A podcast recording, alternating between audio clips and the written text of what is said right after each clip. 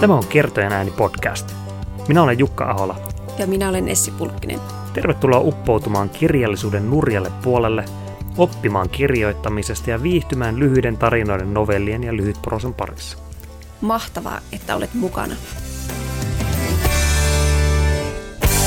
Tervetuloa Kertojen ääni podcastin pariin. Tässä jaksossa luen teille novellini Pirun jakkara, tanssit, kaiku, eikä siinä edes kaikki. Tämä novelli palkittiin Pohjois-Pohjanmaan kesäyliopiston kirjoituskilpailusta niinkin kauan sitten kuin vuonna 2010. Ja tämä taisi olla ensimmäinen mun novelli, joka pärjäsi näissä aikuisten kilpailuissa. Ensin luen tämän novellin läpi ja, ja jakson lopussa on lyhyt katsaus siihen, että mitä minä oikein ajattelin, kun minä kirjoitin tämän novellin ja mitä minä ajattelen nyt. Lähdetään kuuntelemaan, että miten sillä Lepolan Antilla se kyntäminen sujuu. Pirun jakkara, tanssit, kaiku, eikä siinä edes kaikki. Lukija ja kirjoittaja Jukka Ahola. Perunapelto on kuin avomeri. Antti Lepola, lessuksi häntä myös sanottiin, koppasi kämmenellä hikeä otsaltaan ja käänsi renkaat takaisin, mistä oli tullutkin, ja aloitti uuden kierroksen. Sitähän se oli, elämä nimittäin, kierroksia sen itsensä ympärillä, ja osa niistä päätyi sinne, mistä alkoi, ja osa sinne, mihin ei ollut alun perinkään ollut tarkoitus mennä. Mutta Lessun luetut päivät kiersivät vain ympyrää, mutta eipä se häntä niin hiostanut luonteetaan, kun oli ympäristönsä oloinen.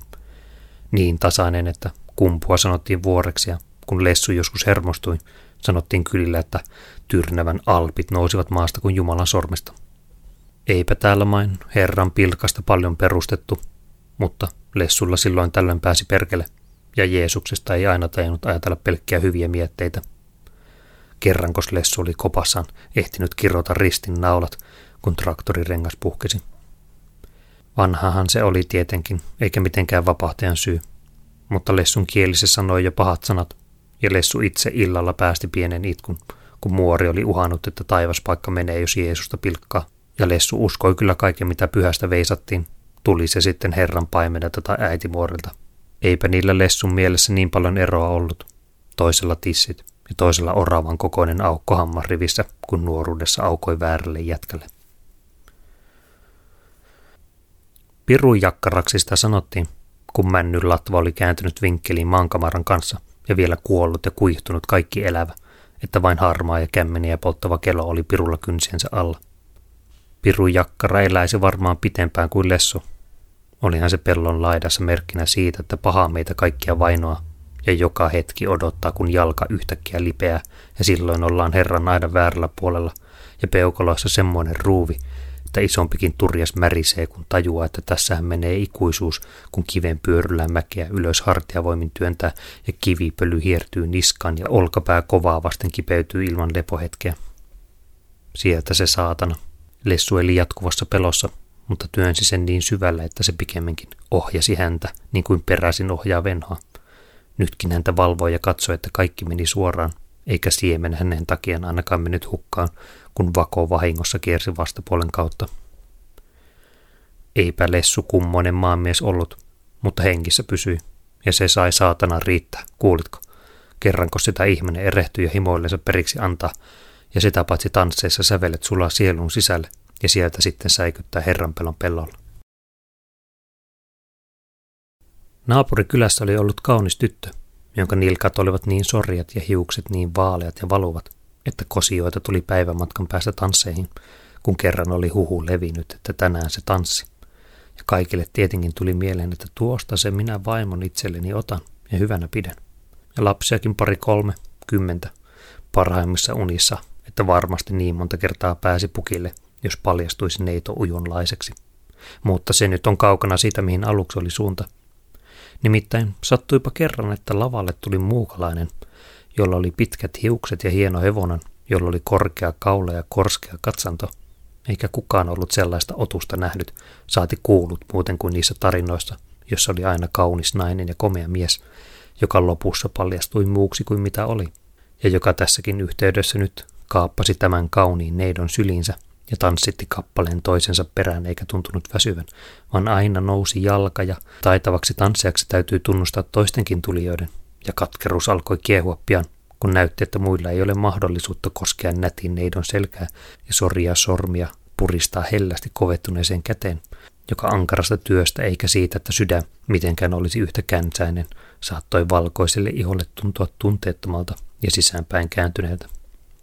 Jätkät alkoivat jo huolestua, kun viimeistä vietiin ja muukalainen yhä vain pyöri tyttö otteessaan. Ja koko illan niin oli ollut. Ja kun musiikki viimein loppui, niin kaatui tyttö maahan kuolleena väsymyksestä, kun ei ollut halunnut lopettaa tanssia salissa, jossa oli korkeat pylväät ja satyyrit itse soittivat huilujaan. Muukalainen laski tyttären maahan ja hyppäsi hevosensa selkään ja samalla tarttui saapas kannukseen ja putosi maahan. Ja vaikka kirkkoherran edessä voisivat jätkät vannoa, että lahkeen alta paljastui huonosti hoidetut kaviot.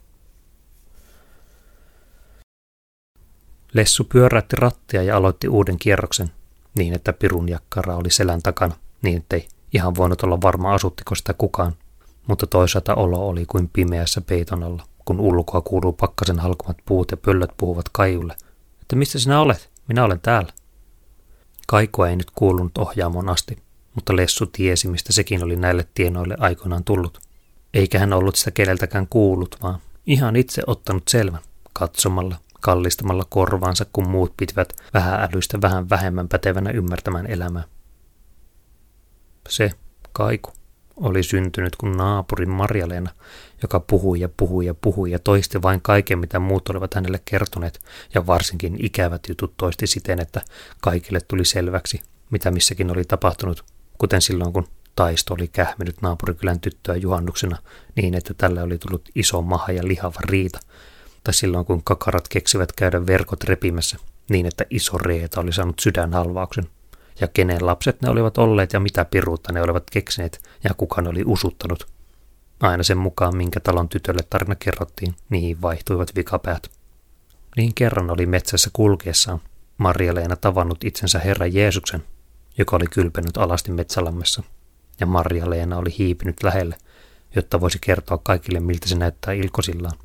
Ja silloin oli taivas synkistynyt ja maa järjessyt, ja Maria-Leenalle oli käynyt kehnot, kun noin kehtasi itseään Jumalan poikaa rietastella.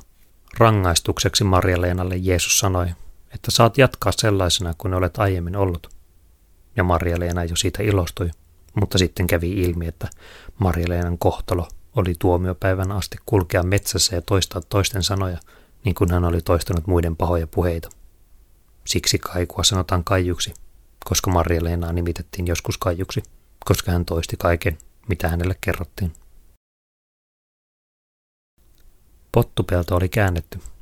Meren aallot oli jähmetetty tasaisin riveihin, ja niihin oli kylvetty sanojen idut, jotka tuulessa kuiskisivat, että Lessulla oli pääskysen mielikuvitus.